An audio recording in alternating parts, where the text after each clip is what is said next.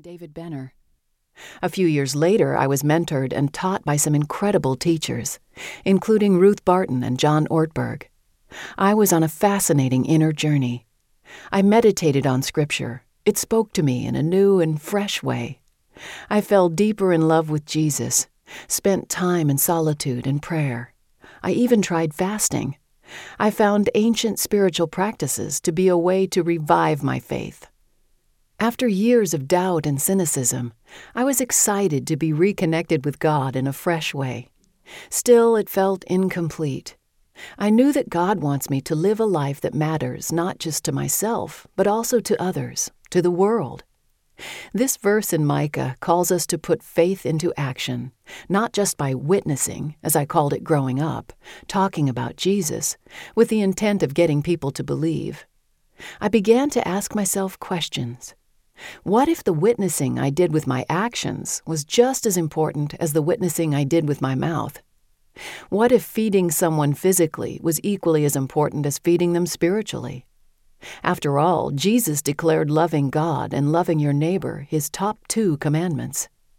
Loving your neighbor does not just mean sitting at home thinking warm and fuzzy thoughts about the people next door.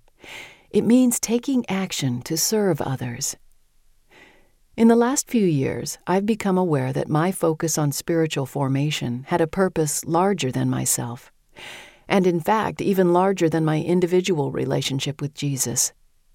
As I got to know Jesus more intimately, I noticed how deeply concerned he seemed to be for the poor.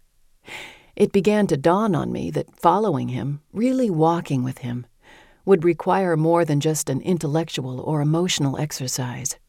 It would demand action. As I searched the Old Testament, I became increasingly aware that every book included something about God's concern for the poor and for justice.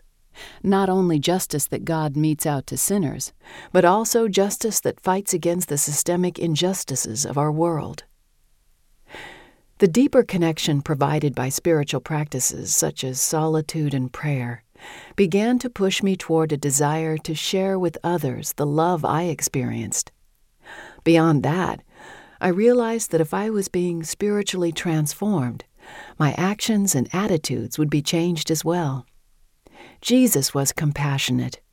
In a confront the social order, care about justice for the poor and marginalized way. If the goal of Christian spiritual formation is to become more Christ like, then I should be more compassionate, more concerned for fighting against injustice. My hunger for God would include a hunger for justice. If I were walking humbly with Him, I would begin to love mercy and to act justly. These three strands intertwine into a single cord. Spiritual growth leads us to understand our own spiritual poverty, our own need for grace and God's amazing love.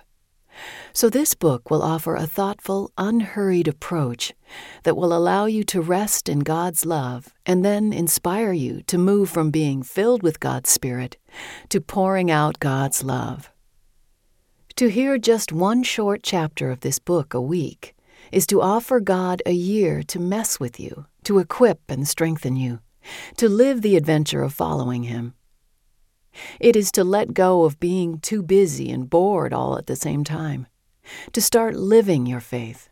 I'm inviting you to embark on an adventure in which God may change your thinking, may change your life. This book is a guide toward becoming a more compassionate person, a person who doesn't just talk about faith or social justice, but is trying to live it out Compassion flows from those who are so full of God's love that it simply sloshes onto everyone around them. When we act justly and love mercy, it strengthens our walk with God. When we walk with God, it leads us to love mercy, because we have been shown mercy, and to act justly, because we are becoming more like Jesus. To become more merciful and just, we must first get a glimpse of how much we each matter, and of the fact that we can make a difference. If we think we can't do anything, our hunger for justice will soon diminish. The first quarter of the book will focus on understanding our own worth as deeply loved children of God. As a starting